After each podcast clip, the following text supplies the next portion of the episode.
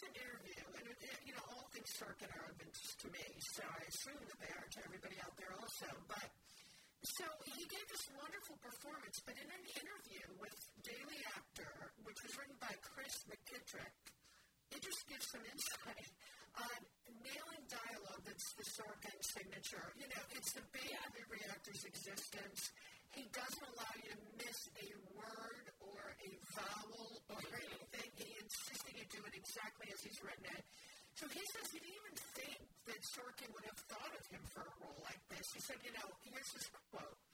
It's fast talking, but the thing with Aaron is that you have to believe what you're saying.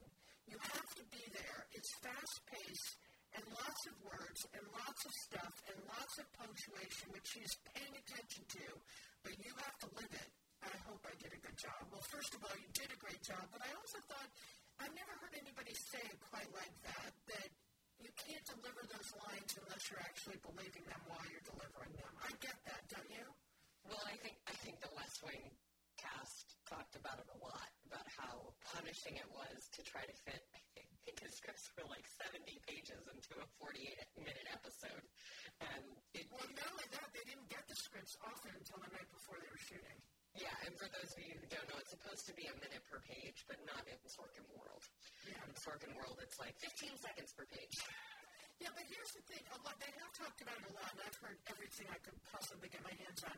But nobody said that if you don't believe it, you can't deliver it. Nobody has made that particular comment. So I thought that was very insightful on his part, and I bet a lot of them would agree. I mean, they talked about the difficulty and also their love of it because it made their characters ever so much richer. But no one talked about you got to believe it while you're doing it, or it will not work.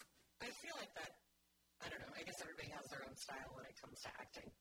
But I feel like that's such a core component when you're really bringing a character to life is really embodying that and understanding where they're coming from. Maybe. But um, anyway, I love what he said. I love the way he said it. So, all right. And then also, did you by chance catch the interview with Reese Witherspoon about Wild?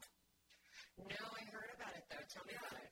Well, it's funny because she basically said it was a really stressful time. She had to go into therapy. She was taking drugs. She said, look, and here's a quote I was so scared to do that, she said, naming Wild, the biggest acting challenge of her career. Not that I think she's had that many, but anyway, I had hypnosis. I was so scared. I was having panic attacks for three weeks before it started. There was nudity, sexuality, drug use, but also being alone on camera with no other actors. I hadn't ever been alone in scenes for days and days. There were probably 25 days of the shoot where I had no other actor opposite me. It was just me and the camera and the backpack. I was like, is this going to be boring or what? Interesting, huh? Yeah, I, I, I can see that that's probably one of her most challenging to that point. I think she's certainly branched out since then, which is nice. And I think that's kind of what triggered her becoming more involved as a producer and launch, you know, really launching her own taking control and launching her own production company. Well, Tom Hanks was the other one who's dead an entire movie almost alone, you know, on the beach. And, I mean, he's done a couple of them. well, what was the other one where he The Terminal. He's alone a lot in The Terminal. Okay, well, there you go. Anyway, um, he talked about how difficult it was, too. I get that. It's like if there's nobody to act off of, yeah. no one to bounce off of. There's no reacting. Right, which also brings us back to Idris and, uh, and Sorkin's work. You know, the brilliance of Sorkin's work is it's you, then me, then you, then him, then her, then me, you know, so you can. And you're always walking when it's happening. Yeah, we're walking. You gotta pay attention to where you're going. I know. Well, my daughter and I used to, we do jokes around lines. And do you remember the movie Dave? Did you ever see that? Which one? Well, Dave was, uh, he was a, a spitting image of a, of a corrupt president. And so, ah, yeah. Okay. There's a really bad Eddie Murphy movie called Dave. At any rate, he does this. We're walking, we're walking, we're walking, and it's true with Sorkin. He's always walking. Okay. But now let's get into The Handmaid's Tale. Let's start with the fact that um, a got some great reports out. So Nielsen reported the show was watched for 516 million minutes from May 17th to May 23rd. Okay. I know what that means. Okay, well, I figured it out. You know, it means 11 million episodes were watched in one week. I mean, think about that. Come on, Wilder. That's an amazing number. That's a lot. I know. It's a lot. So, and The Handmaid's Tale was number one with 516 million minutes. Guess who's number two? Oh, I have no idea. Okay, Who Killed Sara on Netflix for 500 million minutes? Never heard of it. What the hell is that? I think it's one of those dramas of bringing back to life some sort of unsolved case, but I'm going to check it out because if 500 million minutes were watched of this, I want to see what that's about. So anyway, if you think about it, it's taken off the way the Queen's Gambit took off. It's taken off the way the last episode of Mare took off and it's done an amazing job. But I have to go back to two things. What I did this weekend is I went and watched the original movie from uh, 1990. Did you ever see that movie? No. Okay. I actually didn't know that they made one. It's me falling down on the job. Wait, you did not know that they made The Handmaid's Tale in 1990? No. Oh, I'm totally flabbergasted. I'm totally. Tell me about the movie. What should I know? Okay. Talk about who was in it. Natasha Richardson, Faye Dunaway, Aidan Quinn, Elizabeth McGovern, Robert Duvall. It was an incredible movie at the time.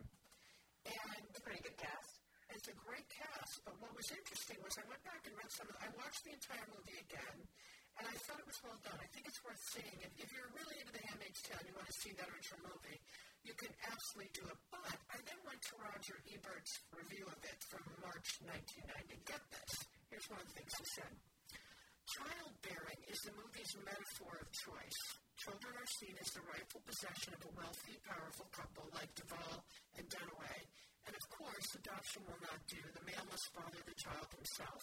The methods by which this take place are perhaps intended as a satire on the ultimate reaches of the touch me, feel me movement. Huh? The wife Dunaway is present during conception as a sort of coach and spiritual godmother. No, she's not.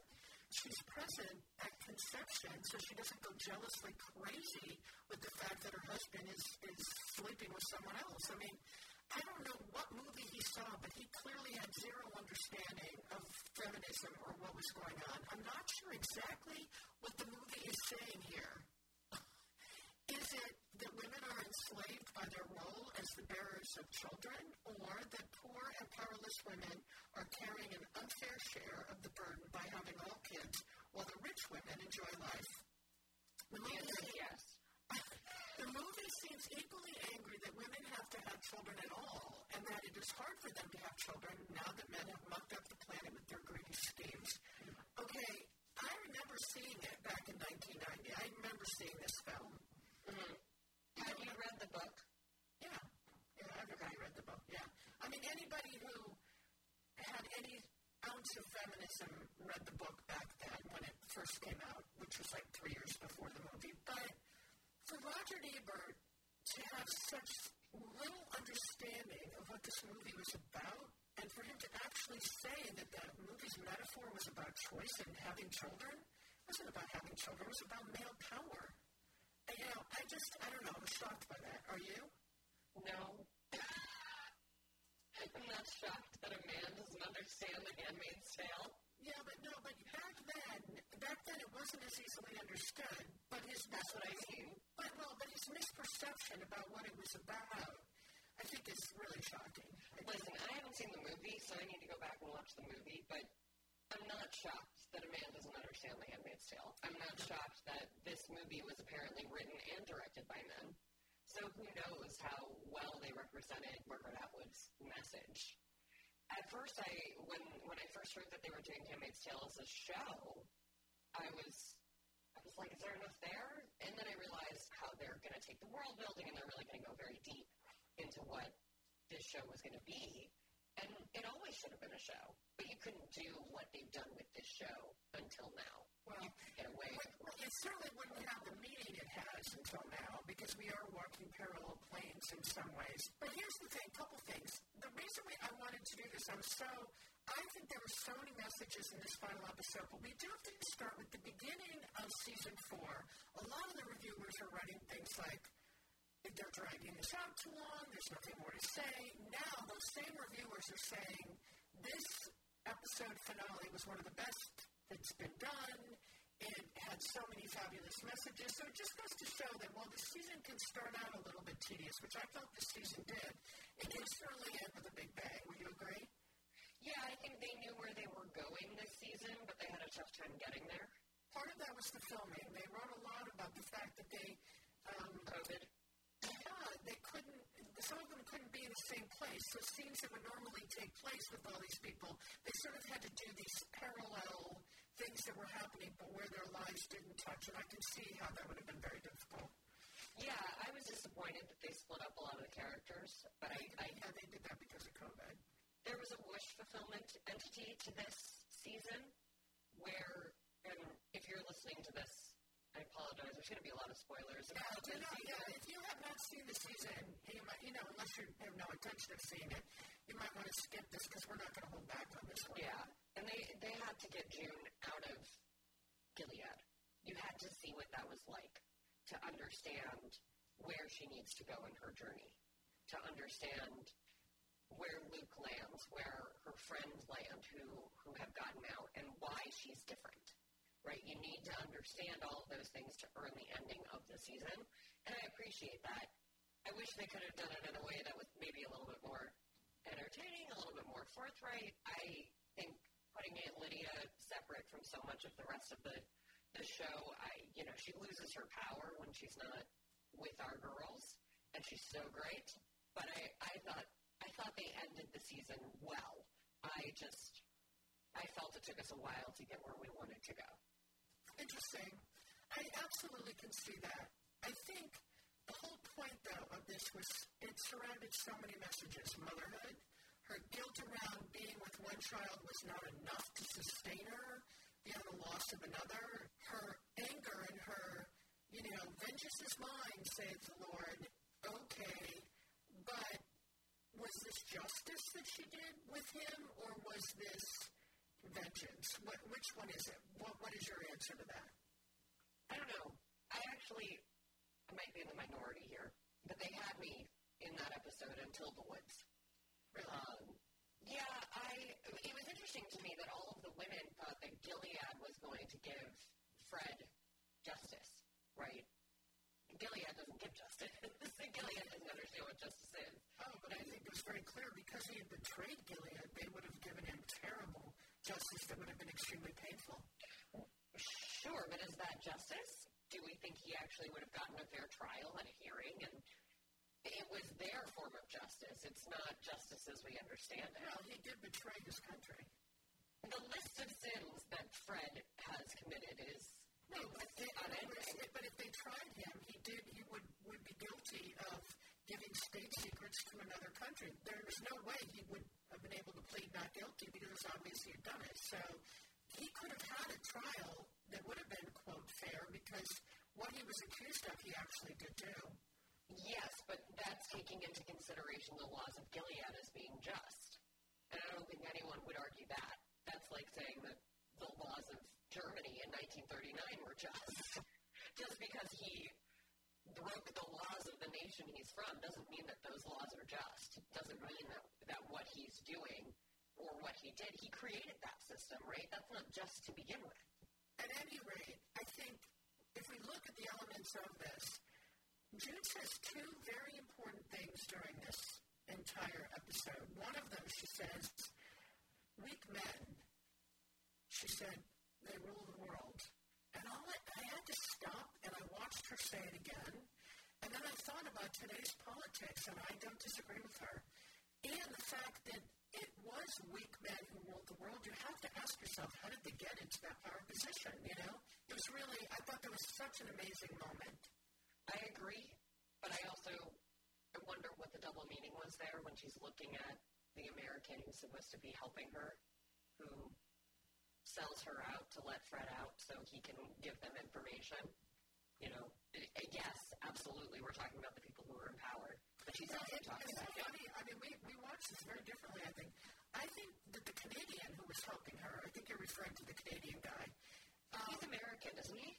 No, he's Canadian. He's with the Canadian government. The Canadian government was running this entire show. Oh, I thought he was.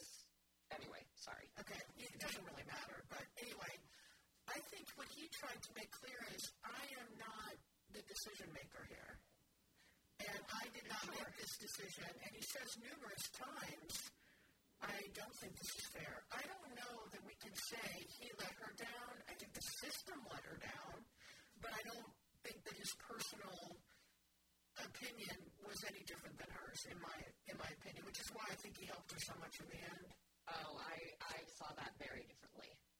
When he says, I'm on your side, I, I looked at the screen and said, no, you're not. You're, you're on the side of taking Gilead down, and whatever power is going to help you do that, which is the greater power here is Fred turning on Gilead, is what you're going to take. And you might feel for her, and you might feel that she deserves Fred going to jail for the rest of his life, but you're going to take this deal because it's going to help you in the long run. And that's the men all over this show. And she just looked at him and saw yet another man who had let her down, and she figured out how to get what she needed. I think in the end, a bunch of men didn't let her down. They actually helped her. And it's funny because. But they didn't help her. They helped themselves. She helped them help themselves and ended up getting what she wanted. Well, that's what June is brilliant at. Well, all right, let's talk about Lawrence, you know, who, by the way, did help her get those children out. Without Lawrence, she, didn't she doesn't get them out, okay? This one, the second really poignant moment is when he turns to her and he says to her, he warns her, vengeance will not be enough for you. In other words, he's warning her, whatever happens to this man, it's not going to take away this terrible hole that you've got inside you. It's just not.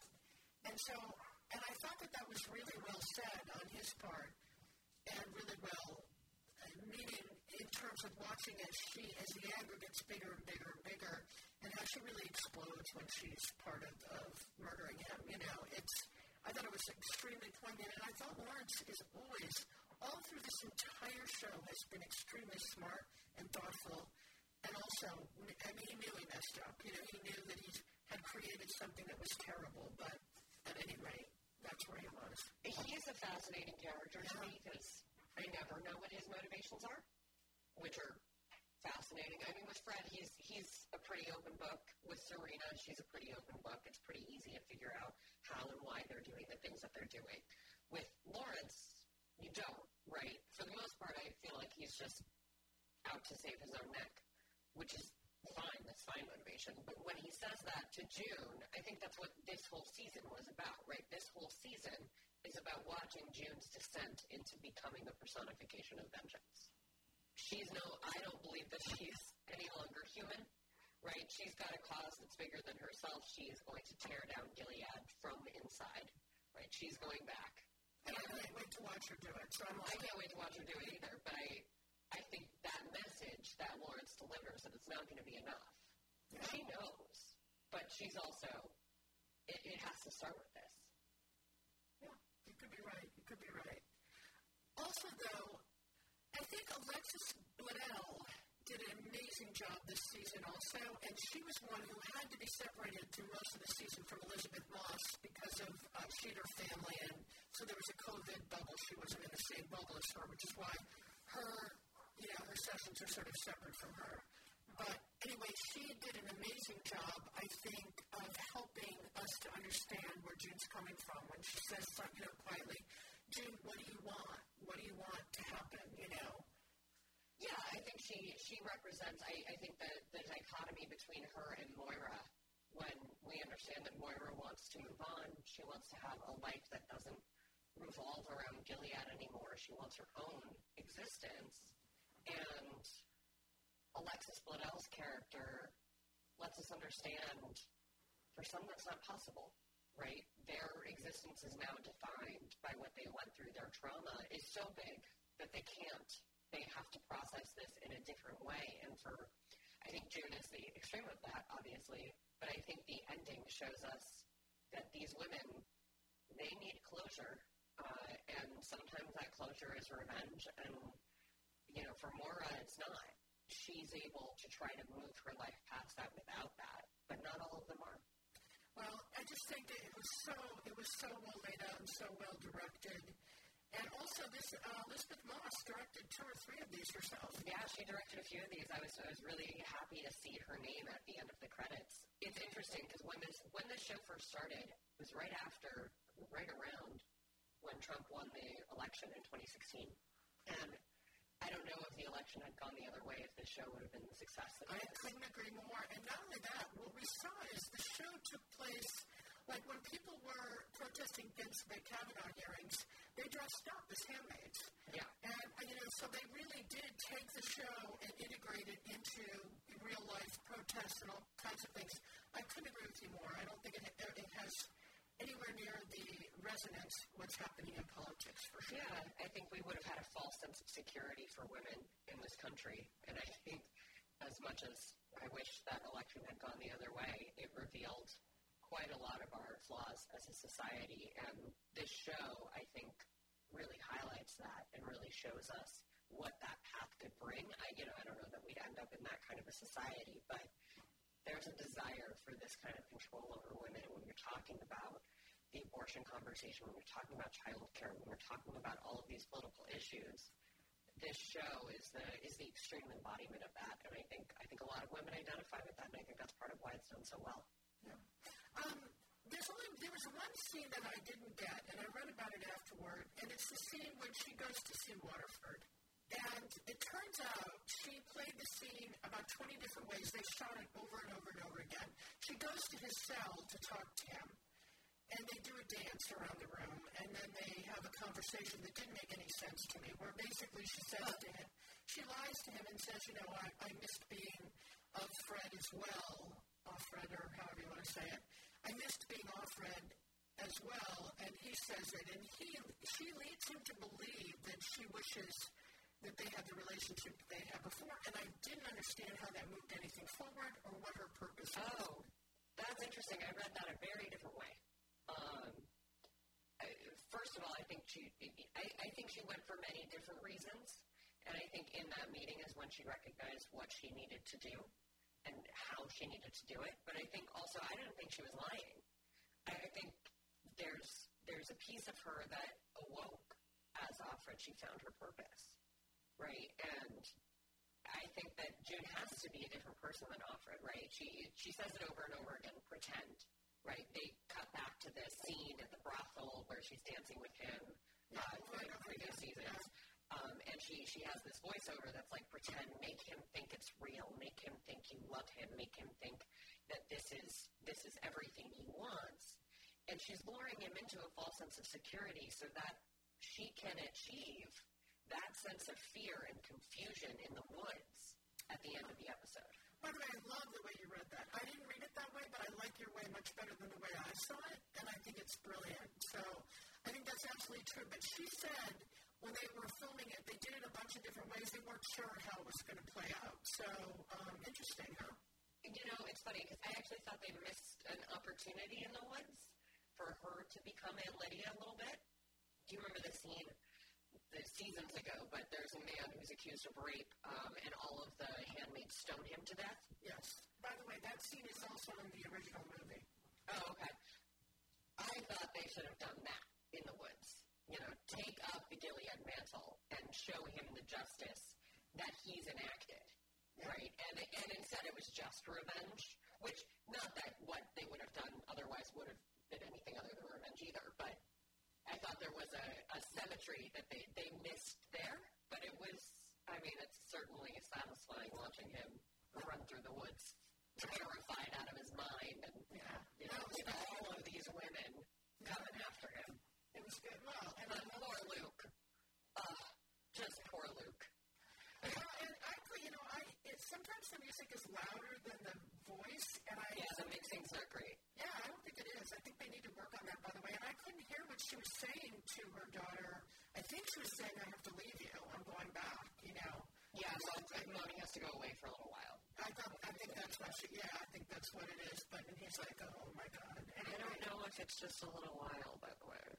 Yeah, maybe it could be permanently. Yeah, could be. Could be. Um, anyway, I'm. I'm, I'm over Luke anyway. He's just too. Well, he served his purpose, but I just, that was where you understood the impact of how much she is no longer the woman she was. Right.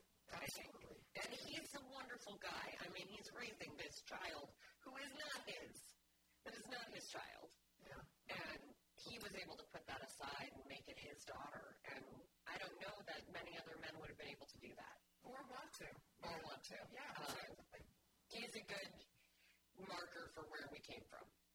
Yeah, exactly. So I highly recommend this series, and I think you could watch.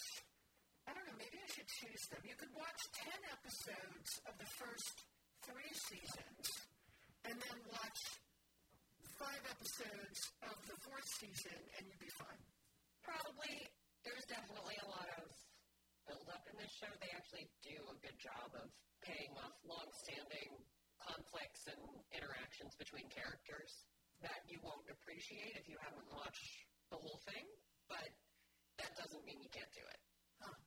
Amazing. Yeah, I agree. So we, I recommend it highly, highly, highly. What about you? Yeah, just you know, take your time watching it. It is rough, man. It is hard to watch. This is not binge-worthy material. No, and Elisabeth Moss, I think a couple of seasons ago, a lot of people were telling her it's too scary to watch. And she said, I'm so sick of hearing that because this is real life. I mean, it might not be to this degree, but there are women who live like this. I was just going to say, I, I think it's too scary not to watch. Yeah. You know, it's like, so I agree totally with her. You don't have a right not to watch it because if you are having trouble watching it, it means you have no understanding what's going on for so many women in the world. Well, maybe Roger Ebert should have watched this version. Um, all right, my friend, I will talk to you next week. God, I'm so glad you were willing to do this. I really, really loved this season. And I also loved it because I feel like we're not out of the woods yet. We're not. It's a word of caution. So, No, uh, I think uh, the Supreme Court is taking up an abortion case. So, there you go. right back where we started, guys. there you go. Okay, we'll see you next week, everybody.